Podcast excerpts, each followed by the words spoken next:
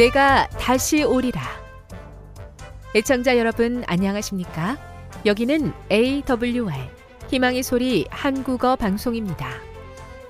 본 방송은 천국 복음을 온 세상에 전파하기 위해 제7일 안식일 예수재림교회가 설립한 세계 방송망입니다.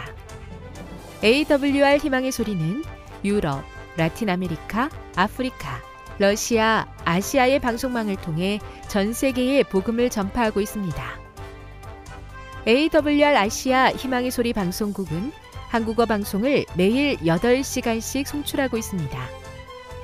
희망의 소리 방송은 인터넷과 스마트폰을 통해서도 언제나 청취하실 수 있습니다. 들으실 수 있는 인터넷 주소는 awr.org입니다. 이 시간 희망의 소리 한국어 방송과 함께 보람있고 유익한 시간 되시기 바랍니다. 내가 다시 오리라. 여기는 AWR 희망의 소리 한국어 방송입니다.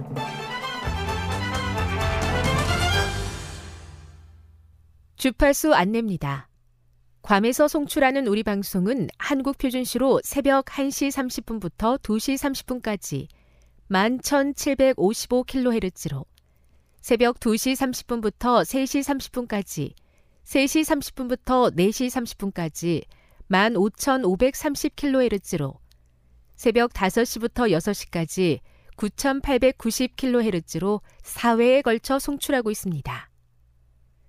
스리랑카에서 송출하는 우리 방송은 한국 표준시로 밤 9시부터 10시까지 15,530kHz로 우즈베키스탄에서는 새벽 3시부터 4시까지 새벽 4시부터 5시까지 9,760kHz로 타지키스탄에서는 밤 9시부터 10시까지 15,255kHz로 송출하고 있습니다.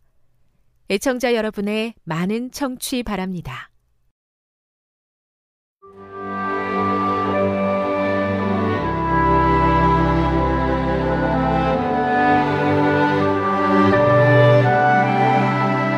읽어주는 교과 여섯째 날 3월 1일 금요일 더 깊은 연구를 위해 시대의 소망 1장 하나님이 우리와 함께 계시다를 읽어보라.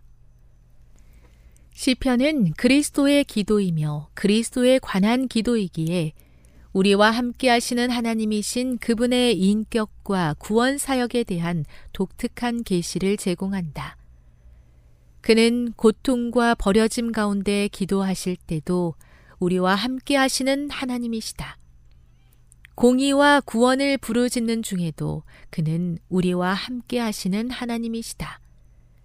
예수님은 우리를 상실과 절망에 버려두지 않으시며 승리와 믿음의 길을 보이시는 우리와 함께 하시는 하나님이시다. 그는 우리를 죄악의 멸망에서 구원하기 위해 영원한 제사장과 왕이 되셨다. 완전한 다윗 언약의 왕이신 예수 안에서 하나님의 모든 엄숙한 구원의 약속이 성취된다. 그리스도께서는 당신의 인성으로는 인성과 접촉하시고 당신의 신성으로는 하나님의 보좌를 굳게 붙드셨다.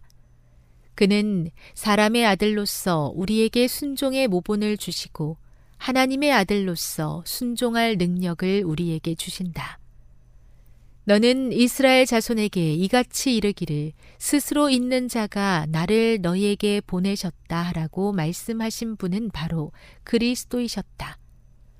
이것은 이스라엘 백성의 구원의 보증이었다. 온유하고 겸손한 베들레헴의 아기는 육신으로 나타난 바 되신 하나님이시다.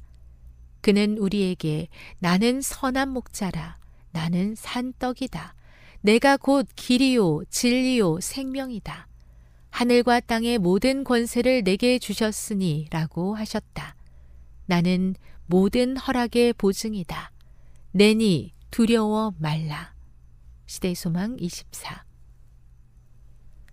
함께하는 토의를 위해 1. 인류의 불성실에도 하나님은 언약의 신실하심을 어떻게 나타내셨는가? 그것은 시련 중에 있는 우리에게 어떤 확신을 주는가? 2. 멜기세덱의 계통을 따른 그리스도의 독특하고 더 좋은 제사장직은 어떻게 하나님 백성의 구원이 확실함을 더해 주는가? 3. 복음서는 시편에 기록된 많은 메시아에 관한 약속이 예수 그리스도 안에서 성취되었음을 보여준다. 이것은 하나님 말씀의 진실성을 어떻게 증명하는가?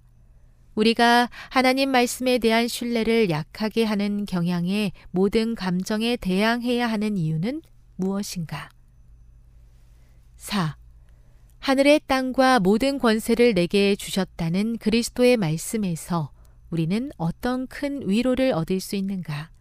이 약속을 우리 자신의 경험에 어떻게 적용할 수 있겠는가? 지금까지 읽어주는 교과였습니다. 본 방송은 AWR 희망의 소리 방송국에서 제작되었습니다.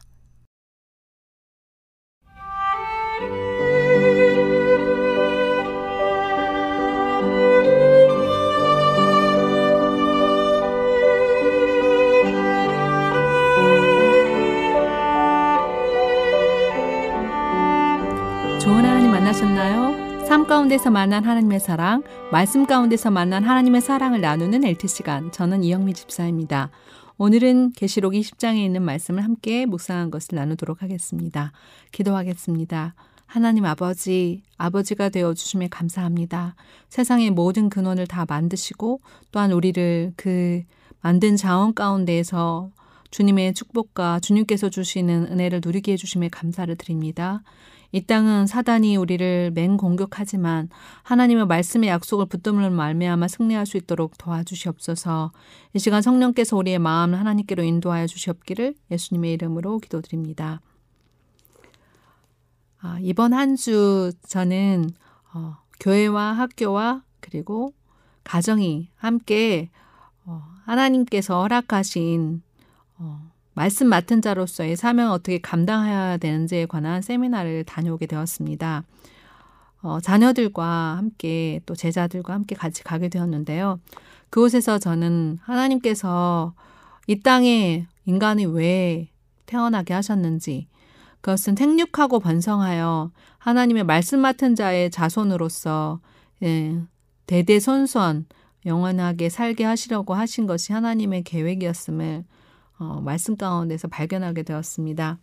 하나님께서는 어, 우리가 하나님을 사랑하고 이웃을 사랑하는 것에 어, 그 모든 행복의 원리를 담아 놓으셨는데요.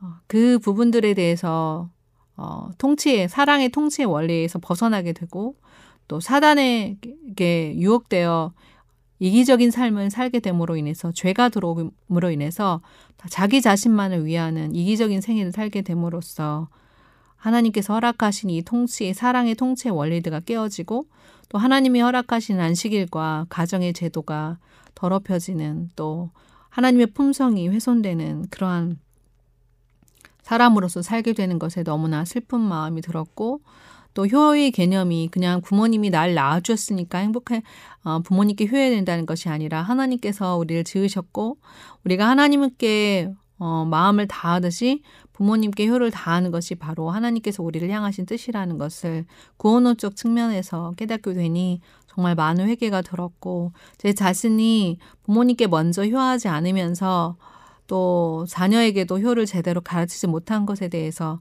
큰 회개를 하게 되었습니다. 어, 오늘 본문은 계시록 20장에 있는 말씀입니다.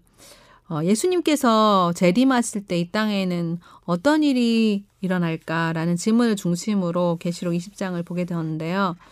먼저 계시록 20장에 있는 말씀을 읽기 전에 예수님께서 재림하실 때 이 땅에 어떤 일이 벌어질까 어, 데살로니가 4장 16절에는 주께서 호령과 천사장의 소리와 하나님의 나팔로 친히 하늘로 쫓아 강림하시리니 이때에는 그리스도 안에서 죽은 자들이 먼저 일어난다고 하였습니다. 어, 먼저 잠잤던 죽, 죽었던 성도들이 불러일으키는 하나님의 아들의 음성이 땅에 크게 어, 울려 퍼지고 그 부르심을 듣고 나와서 죽지 아니할, 아니할 영원, 영광스러운 몸으로 변화되어서 어, 질병과 죽음의 흔적을 가지고 무덤 속으로 들어갔던 어, 사람들이 죽지 아니할 활, 건강과 활력을 가지고 나온다고 살아남는 이들에 나와 있습니다. 두 번째로 예수님 재림하실 때 이 땅에는 살아있던 의인들이 승천하게 됩니다. 데살로니가 4장 17절에는 그 후에 우리 살아남은 자도 저희와 함께 구름 속으로 끌어올려 공중에서 주를 영접하게 하시리니 그리하여 우리가 항상 저와 함께 있으리라고 되어 있습니다. 예수님께서 재림하시면 살아남은 성도와 또 부활한 자들이 어, 순식간에 살아나, 어, 호련히 변화되어 다시 살아난 성도들과 함께 공중으로 이끌려 어, 올라가서 저희가 주를 영접하게 된다 했습니다. 죽음 때문에 이별하였던 친구들이 서로 만나고 다시는 헤어지지 않는 그런 행복이 이제 행복한 시간들이 있게 되는 것입니다. 그렇다면 살아있던 악인들은 어떻게 될까요? 데살로니가 후서 1장 8절에는 하나님을 모르는 자들과 우리 주 예수의 복음을 복종치 않는 자들에게 형벌을 주시리니 이런 자들이 주의 얼굴과 그의 힘의 영광을 떠나 영원한 멸망의 형벌을 받으리라고 했습니다. 이 살아있던 악인들은 이제 악인들이 멸망하고 그 시체들이 땅의 지면에 어, 널리고 하나님의 진노가 마지막 일곱 재앙으로 땅에 사는 사람들에게 임한다고 하였습니다.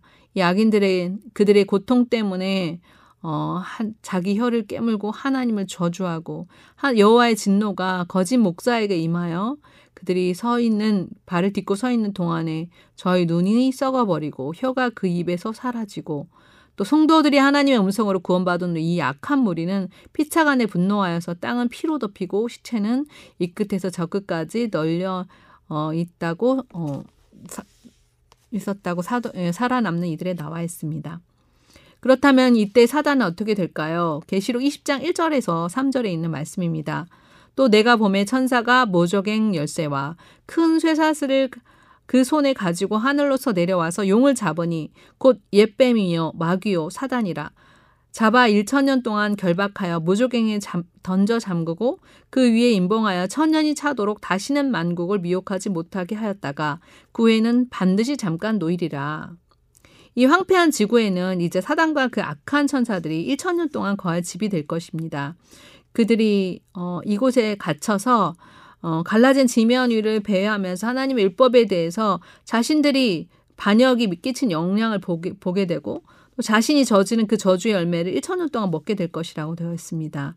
사단은 홀로 땅에 갇혀서 다른 혹성들의 타락하지 않은 거민들을 유혹하거나 괴롭히지 못하게 되고 이 기간에 사단은 극심한 고통을 받고 그가 타락한 이후로 그의 악한 성질은 끊임없이 발휘되어 왔는데 이 천년 기간 동안엔 그의 능력을 빼앗길 것이고 또 타락한 이후에 자기 행동에 대해서 돌이켜 생각하기 위하여 홀로 남아있게 되고 또 자기가 행한 모든 악을 인해서 고통 받게 되고 사람들에게 저지른 있게 한 이 모든 죄 때문에 벌을 받게 될 자기의 무서운 장래를 떨림과 두려움으로 내다보게 된다고 살아남는 이들에 나와 있습니다.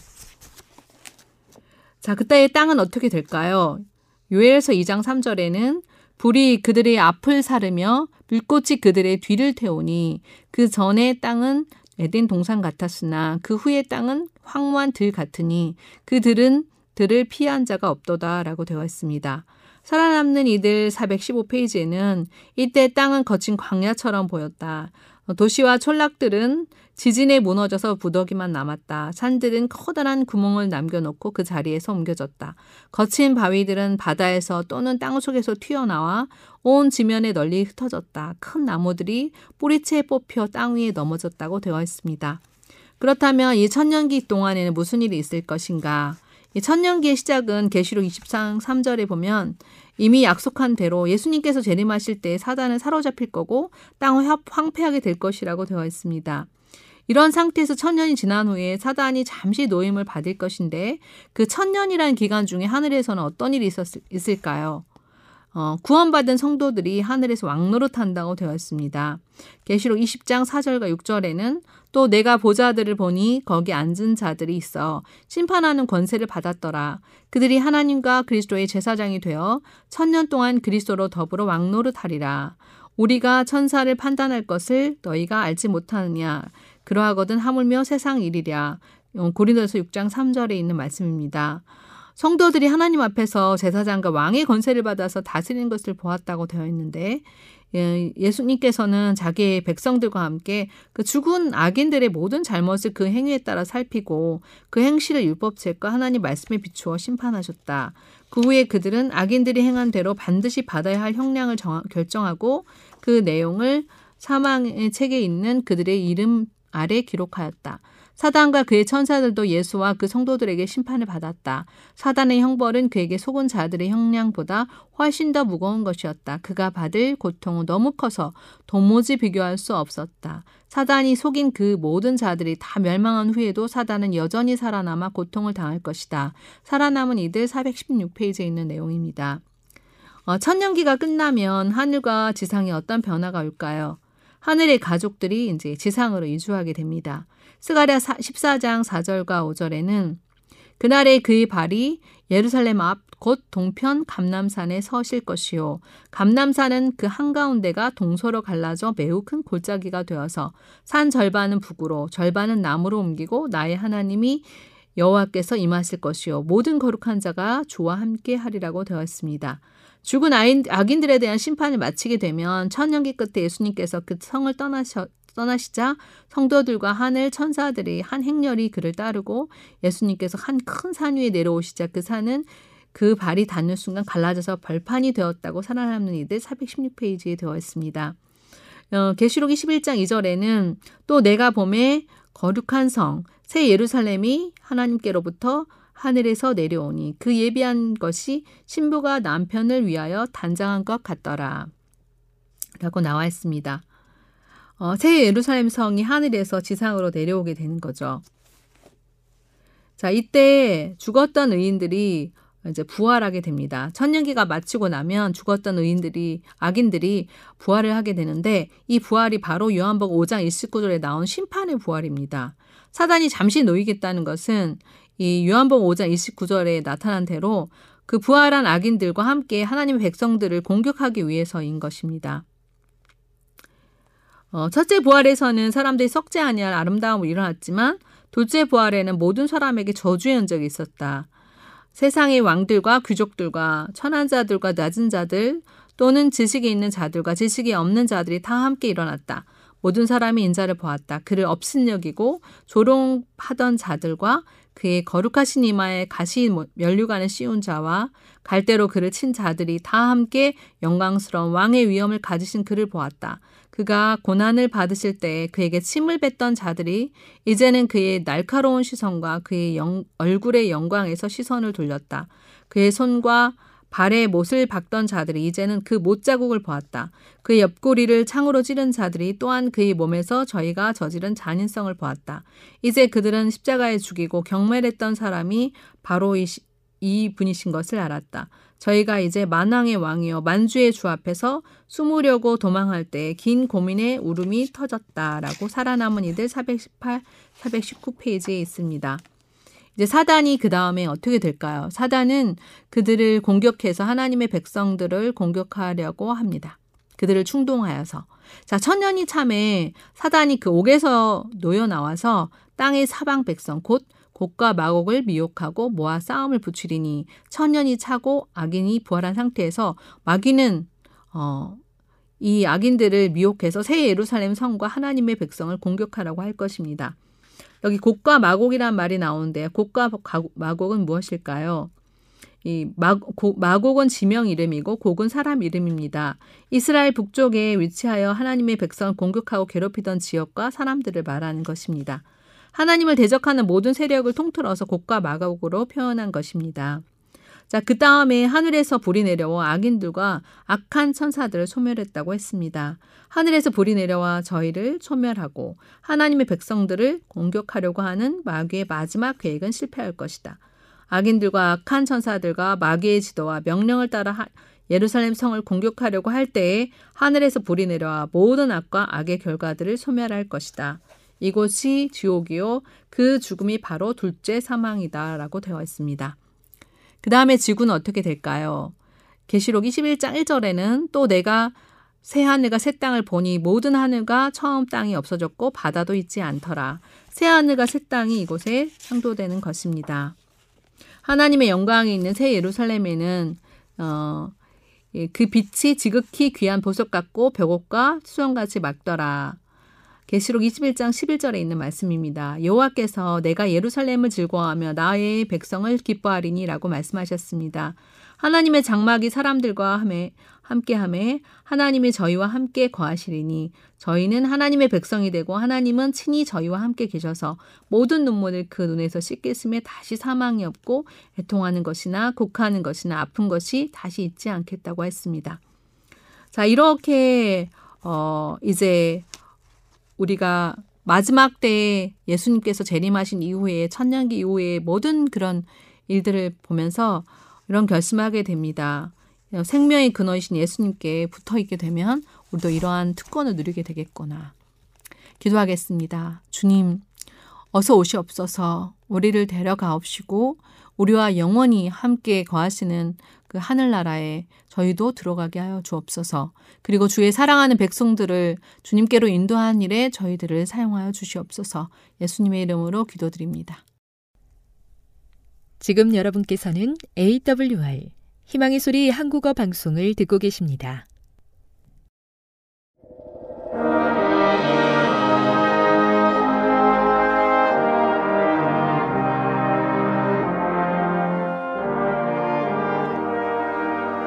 시청자 여러분 안녕하십니까? 하나님의 귀한 말씀으로 감동과 은혜를 나누는 시간입니다.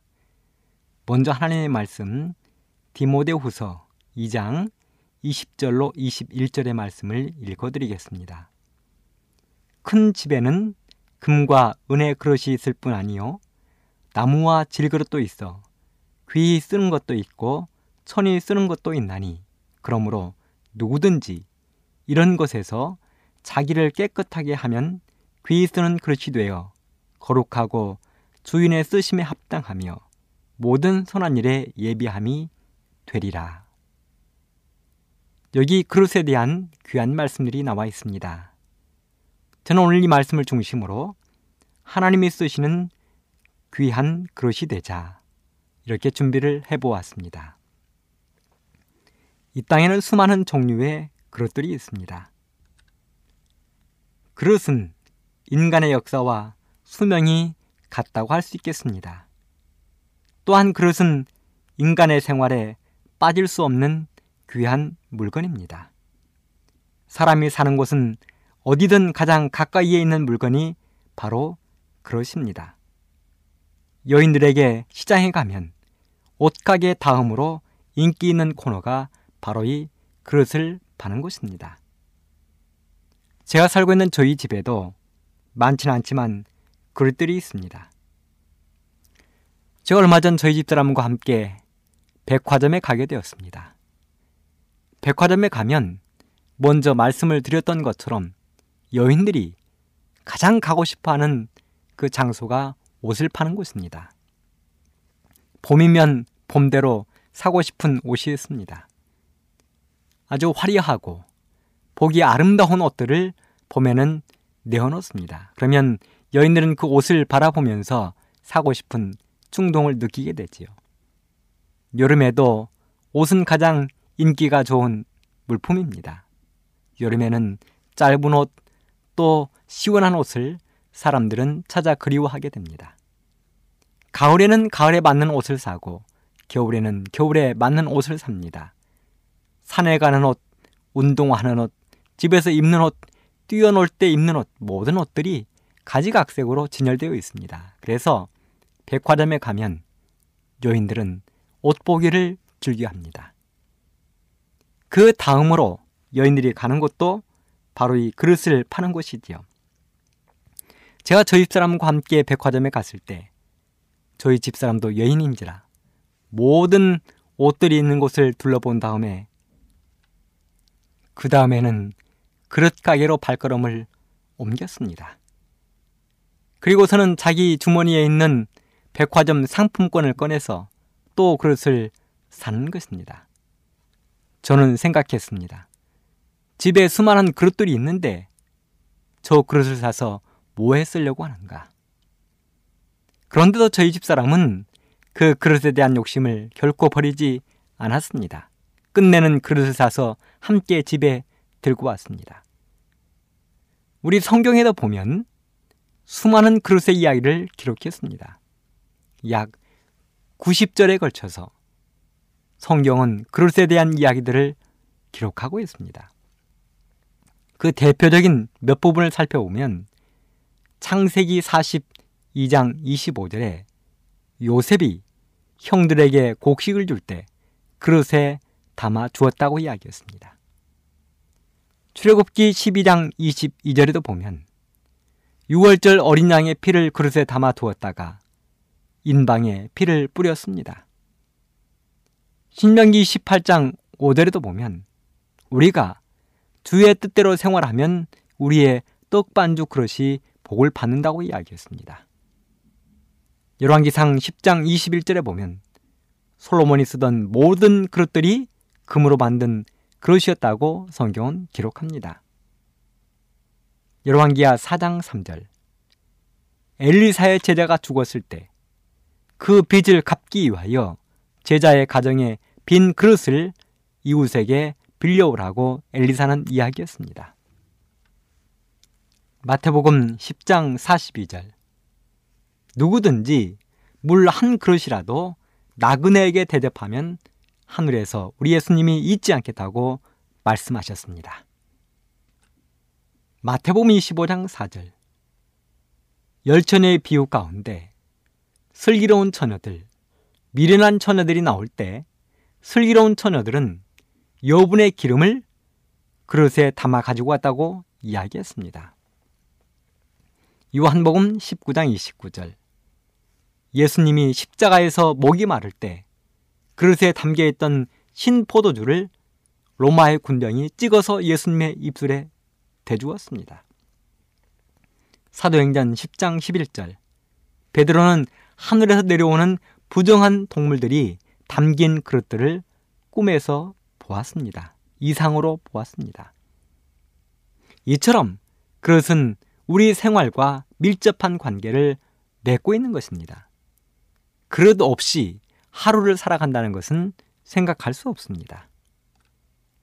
요즘에는 그릇 없이 밥을 먹는 경우도 종종 있긴 합니다. 우리 젊은 사람들이 급히 아침이나 점심, 저녁을 해결하기 위해서 패스트푸드점, 즉, 만들어 놓은 음식을 파는 그곳에 가서 그저 빵 한 조각이나 김밥 한 조각을 먹을 때는 그릇이 필요 없겠지만 집에서 정식으로 밥을 먹을 때는 그릇 없이 밥을 먹을 수는 없는 것입니다. 오늘 본문의 말씀을 보면 디모데후서 2장 20절로 21절에 큰 집에는 여러 가지 그릇이 있다고 이야기했습니다. 물론 큰 집에만 여러 가지 그릇이 있겠습니까? 작은 집에도 여러 가지 그릇은 있습니다. 집에는 큰 그릇, 작은 그릇, 금그릇, 은그릇, 나무그릇, 질그릇, 귀 쓰는 그릇, 천이 쓰는 그릇들이 있다고 합니다. 큰 그릇에는 이런 장이나 된장을 담아둘 수도 있겠지요. 작은 그릇은 간장 종지가 되기도 하고 작은 양념들을 담아놓는 그릇이 작은 그릇이 될 것입니다. 금 그릇이나 은 그릇은 부잣집에 있을 법한 그릇들입니다. 솔로몬은 자신의 모든 음식들을 금 그릇, 은 그릇에 담아 먹었습니다. 귀한 부잣집에서 먹는 것이지요. 하지만 가난한 집에는 이런 그릇들이 없을 수도 있습니다. 나무 그릇도 있습니다. 물론 이것은 옛날 이야기에 해당되는 것이지만 요즘에도 짐승들의 밥은 나무 그릇에 담아 먹기도 합니다. 소에게 먹이를 줄 때는 구유해 주는 것이지요. 질그릇도 있습니다. 요즘에는 옹기그릇이 있지요. 참으로 귀한 그릇입니다. 어떻게 보면 아주 값어치 없이 보이는 그릇이지만 된장을 담거나 간장을 담을 때는 반드시 이 질그릇에 담아야 제맛이 나게 되어 있습니다. 간장을 금이나 은그릇에 담아두면 된장을 금이나 은그릇에 담아두면 음식 맛이 제대로 나지 않을 것입니다. 이렇게 집안에는 귀 쓰는 그릇도 있고 천이 쓰는 그릇들도 있게 되는 것입니다. 오늘 본문의 말씀에서는 주인의 쓰임에 합당한 그릇이더라고 이야기합니다. 여기 성경에서 가르치는 주인은 오늘 하나님을 가르치십니다. 여기 그릇들은 우리들을 가리킵니다. 하나님께서 우리 사람들을 쓰실 때, 저와 여러분들을 쓰실 때에 쓰임에 합당한 그릇이 되라는 이야기입니다. 우리는 어떻게 해야 하나님께서 쓰실 때에 합당하게 쓰임을 받는 그릇들이 될 수 있을까요? 우리는 어떤 그릇이 되어야 할까요? 그릇은 첫째, 깨끗해야 합니다. 한 집에 갔을 때 살림하는 여인이 가장 신경 써야 할 두 곳이 있다고 이야기합니다. 첫 번째는 음식들을 요리하는 싱크대입니다. 부엌이지요. 부엌이 깨끗해야 합니다. 두 번째는 화장실입니다. 부엌과 화장실이 깨끗해야 그 집이 깔끔해 보이고 손님들 보기에 정갈해 보인다는 것입니다. 또한 남자가 신경 써야 할 세 군데가 있다고 이야기합니다. 우리 남자들의 몸에서 신경 써야 될 세 군데는 어디 어디일까요? 첫 번째는 머리입니다. 머리는 언제나 단정하게 자르고 깨끗이 다듬어서 다른 사람들이 볼 때에 깔끔해 보여야 합니다. 그래야 그 사람을 무시하지 못하는 것입니다. 헝클어진 머리, 감지 않은 머리, 부수산 머리는 다른 사람 보기에 그 사람을 값어치 없이 여기게 한다는 것입니다. 두 번째는 혁띠입니다. 허리띠이지요. 낡은 허리띠. 헐거워진 허리띠는 즉시 바꾸어서 다른 사람들이 허리띠를 바라볼 때 허리띠가 깔끔해야 합니다. 세 번째는 신발입니다. 구두입니다. 날마다 구두를 깨끗하게 닦아서 사람들이 볼 때에 정말 구두가 깨끗하면 그 사람도 깨끗해 보이는 것입니다.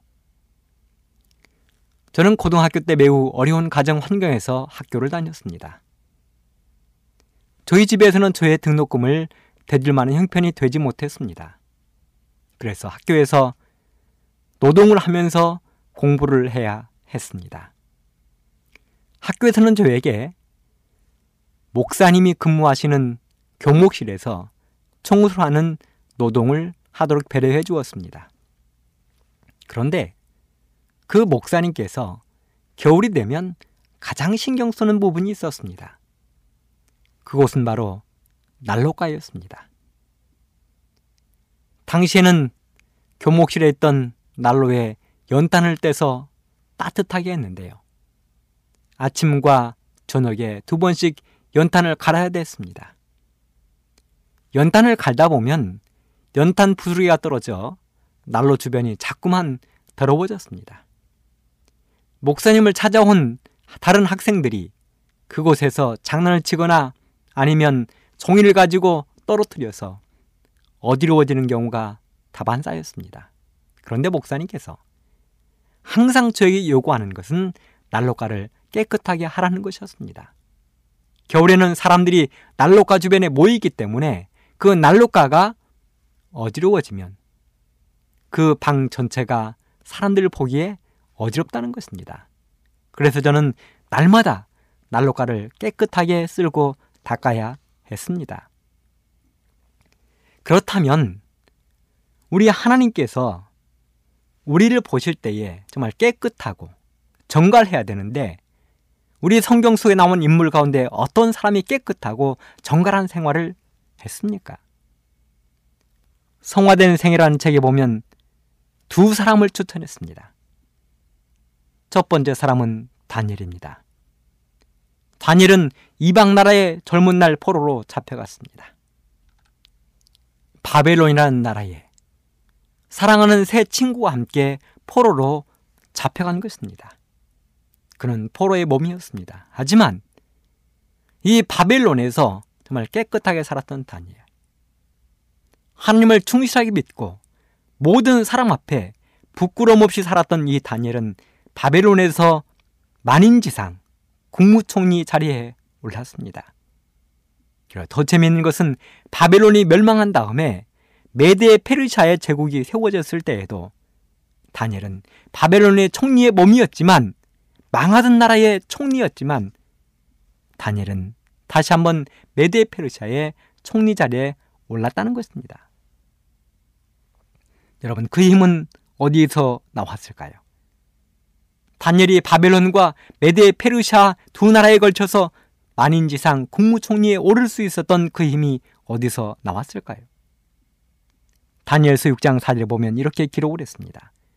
이에 총리들과 방백들이 국사에 대하여 다니엘을 고소할 틈을 얻고자 하였으나 능히 아무 틈, 아무 허물을 얻지 못하였으니 이는 그가 충성되어 아무 그릇함도 없고 아무 허물도 없음이었더라. 다니엘은 아무 허물이 없는 사람이었습니다. 다니엘이 얼마나 허물이 없었는가? 다니엘서 6장 5절에 보면 그 사람들이 가로되 이 다니엘은 그 하나님의 율법에 대하여 그 틈을 얻지 못하면 그를 고소할 수 없으리라. 다니엘을 수많은 사람들이 시기했습니다. 특별히 정치를 하던 사람들이 다니엘을 시기했습니다. 생각해 보십시오. 바벨론을 메데 페르시아라는 나라가 멸망시켰습니다. 다니엘은 바벨론의 총리였기에 그는 마땅히 죽임을 당해야 됐습니다. 그런데 그 다니엘이 페르시아의 국무총리가 또 된 것입니다. 망해가는 나라의 사람이 새로이 올라오는 나라의 국무총리가 된 것입니다. 그래서 수많은 정치인들이 페르시아 사람들이 그를 시기하고 질투했습니다. 어떻게 하면 그 자리에서 끌어내릴까를 연구했습니다. 그런데 그 사람들이 단일을 고소하기 위하여 여러 곳을 조사해 보았지만 아무 틈, 아무 허물을 그들은 발견하지 못했습니다. 그래서 말했습니다. 다니엘은 그 하나님의 율법에 대하여 그 틈을 얻지 못하면 그를 고소할 수 없을 것이다. 성화된 생의 42쪽에 보면 이렇게 기록을 했습니다. 질투에 찬 눈들이 매일매일 다니엘을 노려 보았고 그들의 감시는 증오심으로 더욱 심화해졌으나 그의 생활 가운데에서 한마디의 말이나 한 가지의 행동이라도 그들에게 그릇되게 보일 리가 없었다. 오 여러분이요. 다니엘은 모든 면에 있어 너무 깨끗했습니다. 너무 정직했습니다. 한마디의 말, 한 번의 행동도 허투루 하지 않았습니다. 그래서 다니엘에게서 찾을 수 있는 흠은 아무것도 없었습니다. 계속해서 성화된 생애 43종은 이렇게 기록을 했습니다. 그들이 다니엘에 대한 불평의 근거로 삼을 만한 결정을 그의 도덕적인 품성에서나 또는 그의 의무 수행에 있어서 전혀 발견해 낼 수 없었기 때문에 그들은 아주 미칠 지경이었다. 다니엘을 고소하기 위해서 다니엘의 허점을 찾던 그 사람들이 다니엘이 하고 있는 국무총리 그 일, 뇌물을 받거나 다른 사람의 청탁을 받고 자리를 앉혀주거나 하는 그 부분에서 찾고자 했지만 찾을 수 없었고 도덕적인 그 일에서도 다니엘은 전혀 빈틈이 없었다는 것입니다. 그래서 그들은 아주 미칠 지경이 되었다고 이야기하고 있습니다. 다니엘은 이처럼 깨끗하고 정갈한 사람이었기 때문에 성화된 생애에서 다니엘은 깨끗한 사람으로 추천받고 있습니다. 두 번째 사람은 요셉입니다. 요셉은 17살의 나이로 애굽 이집트의 종으로 팔려갔습니다. 형들이 그를 팔았습니다. 17살 어린 나이로 종으로 팔려간 것입니다. 그런데 이 요셉이 30세에 애굽 이집트의 만인지상 총리의 자리에 올랐습니다. 요셉은 어떻게 그런 자리에 오를 수 있었는가? 부조와 선자 217쪽은 이렇게 기록을 했습니다. 요셉의 유순함과 성실함은 시위 대장의 마음을 샀으며 그는 요셉을 노예보다는 오히려 아들로 생각하게 되었다. 그 청년은 지위가 높은 사람들과 박식한 사람들과 접촉하게 되어 장래에 애굽의 총리 대신 되는데 필요한 교육, 곧 과학과 어학과 직무에 관한 지식을 얻었다 그랬습니다.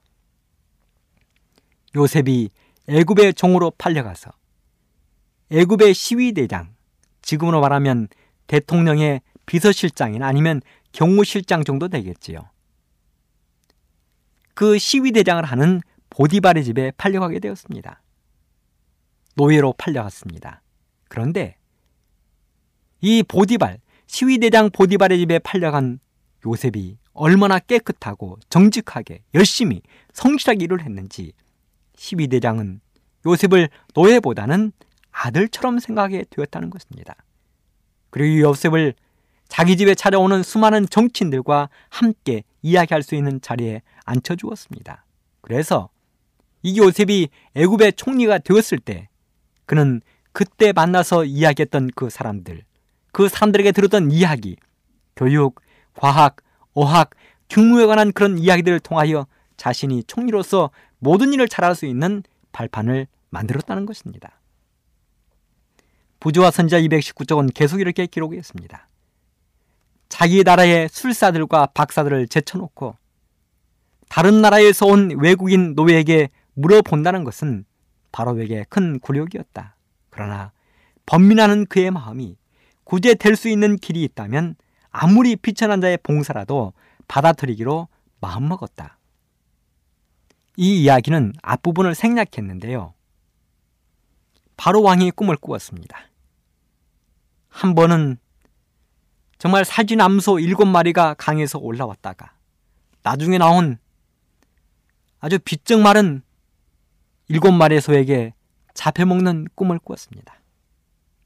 한 번은 아주 충실한 이삭 일곱 개가 나왔는데 잠시 후에 나온 그 비쩍 마른 이삭에게 또 그 충실하고 튼실한 이삭이 잡혀먹는 꿈을 꾸었습니다.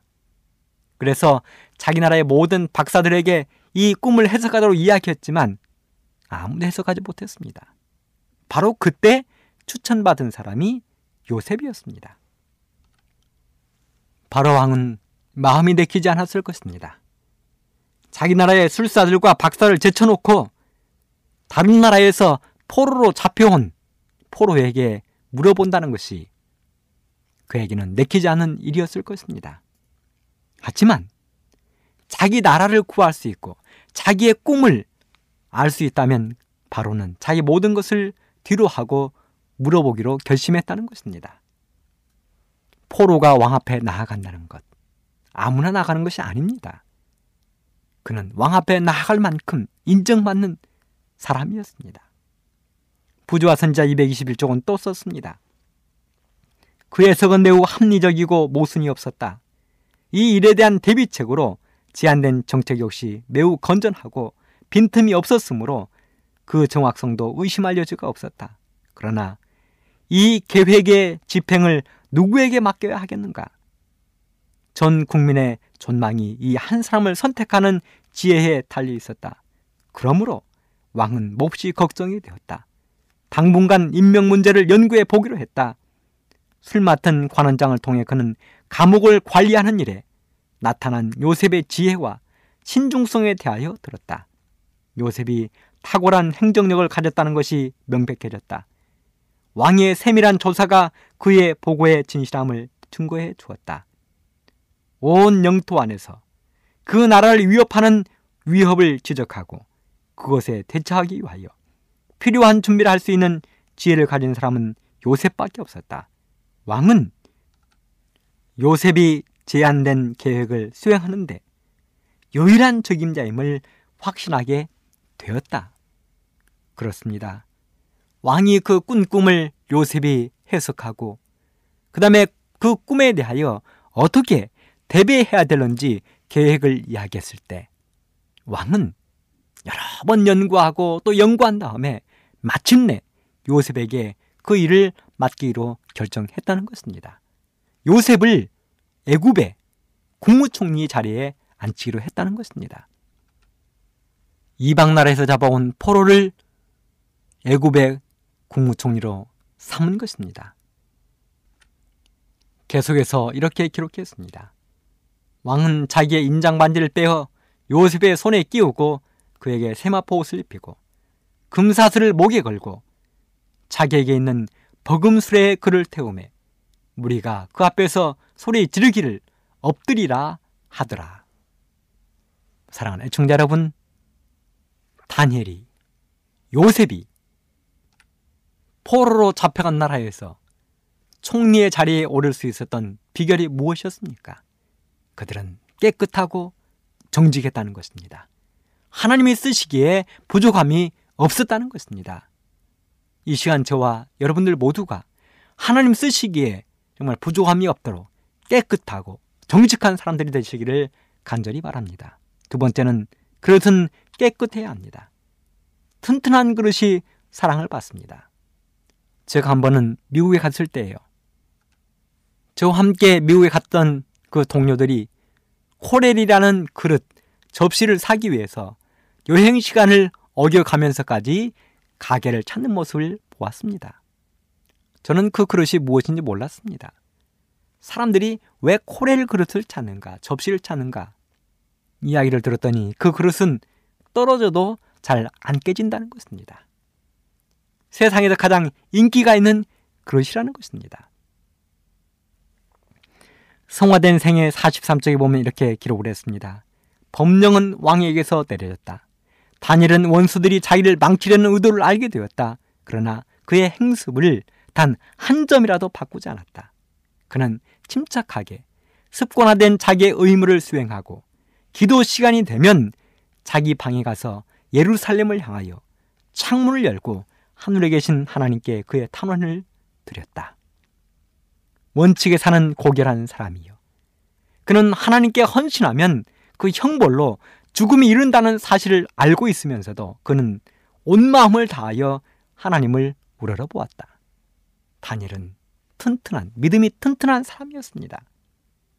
부주와 선자 218쪽은 이렇게 기록합니다. 요셉은 처음에 간수들로부터 아주 혹독한 대우를 받았다. 시편 기자는 그 발이 착고에 상하며 그 몸이 쇠사들에 메었으니 곧 여호와의 말씀이 응할 때까지라 그 말씀이 저를 연단하였도다라고 말하였다. 하지만 요셉의 참된 품성은 어두운 감옥 속에서도 빛을 발하고 있었다. 그는 자기의 신앙을 굳게 붙잡고 모든 것을 참았다. 다니엘의 믿음, 요셉의 믿음은 이처럼 튼튼했습니다. 어느 누구도 무너뜨릴 수 없는 믿음을 다니엘과 요셉은 가지고 있었습니다.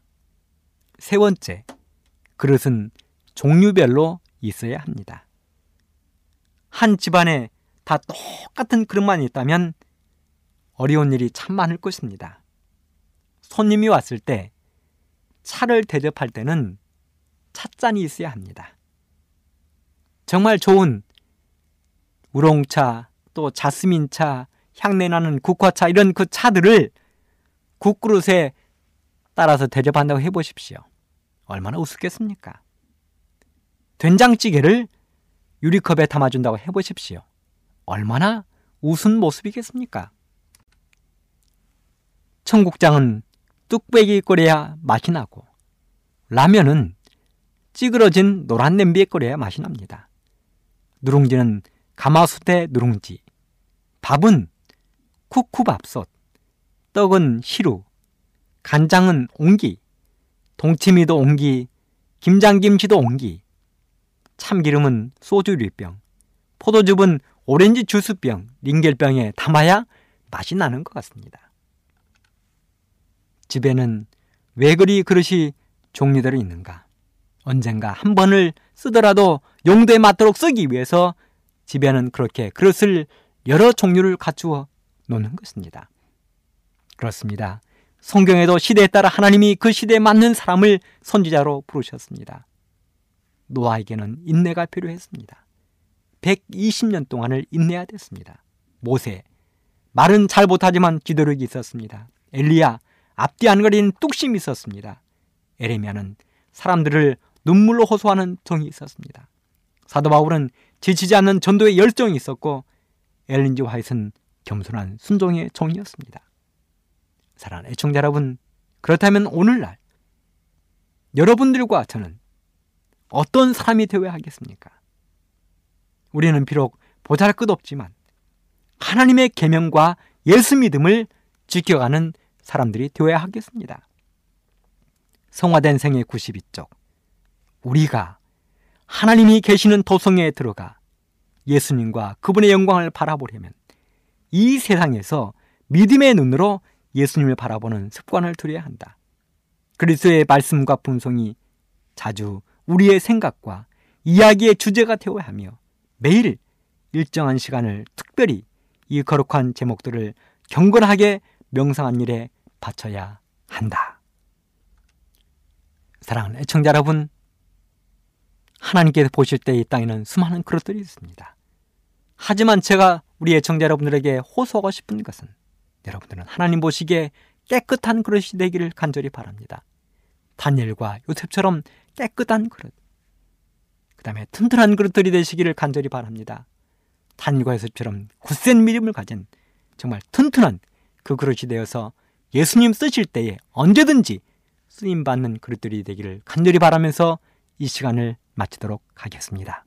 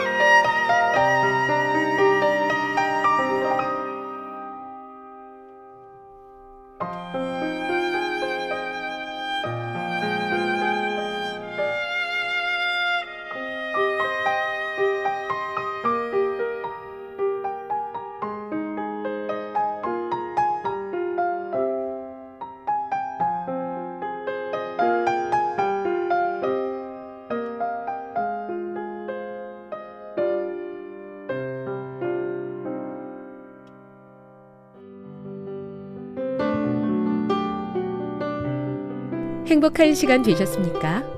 지금까지 여러분께서는 AWR 희망의 소리 한국어 방송을 청취하셨습니다. 방송을 청취하시고 문의를 원하시는 분은 우편번호 02461 대한민국 서울시 동대문구 이문로 1길 11 희망의 소리 방송부 앞으로 편지나 엽서를 보내주시거나 지역번호 02-3299-5296에서 8번으로 전화 주시기 바랍니다. 지금까지 함께 해주신 애청자 여러분들께 감사드립니다. 애청자 여러분, 다음 이 시간까지 하나님 안에서 늘 평안하십시오. 감사합니다. 내가 다시 오리라. 여기는 AWR 희망의 소리 한국어 방송입니다.